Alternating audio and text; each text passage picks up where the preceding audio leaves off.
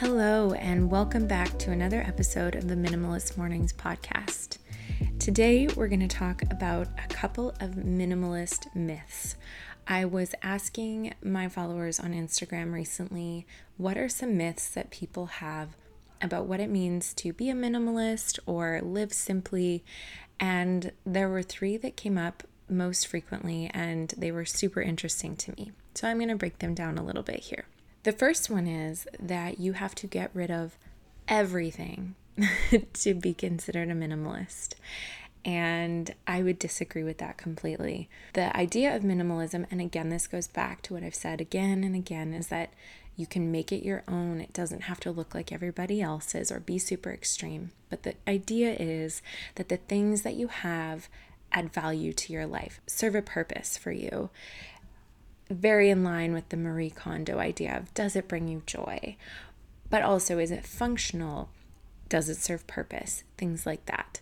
So, that doesn't mean, in my opinion and in my experience and in my version of minimalism, and it could be yours too, that doesn't mean that you need to purge your house of every single thing or that you need to have like four forks, four knives, four spoons. I have backups of those things. I love hosting. My kitchen is not a good example of what a minim a typical or what you might perceive as a minimalist would be like. I have a lot of appliances and things that I use in the kitchen. But that's because those serve me. They have purpose. I love hosting, I love cooking, and so I have a lot of things.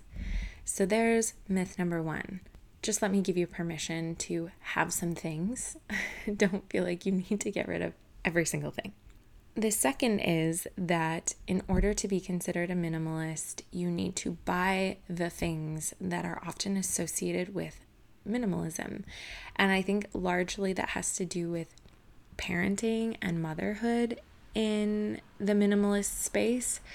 If you search up minimalist nursery or minimalist living room, often there are items that you might need to buy for your space to also look like that space.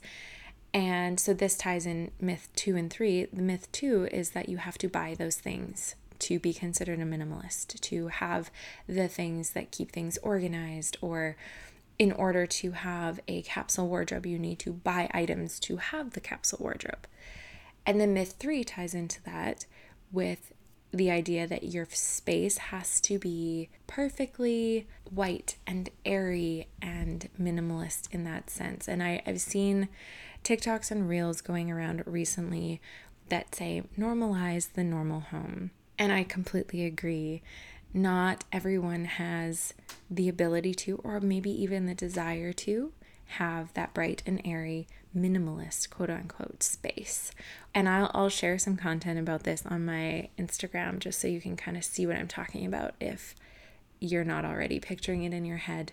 But those, you know, perfectly organized cabinets or super minimalist wood cribs in the nursery, you can picture it, I am sure. That is not the case. You are not a minimalist if your house looks tidy and clean and quote unquote aesthetically pleasing.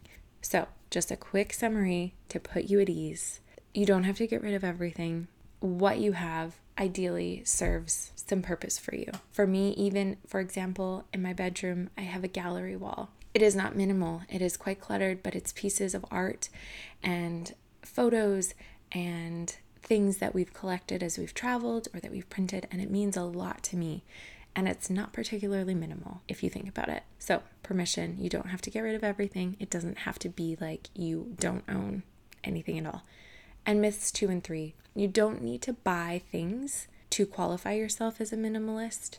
You can use what you have, your space is fine, and you don't have to have that aesthetically pleasing home. Just feel that, know that, and you can absolutely make it your own.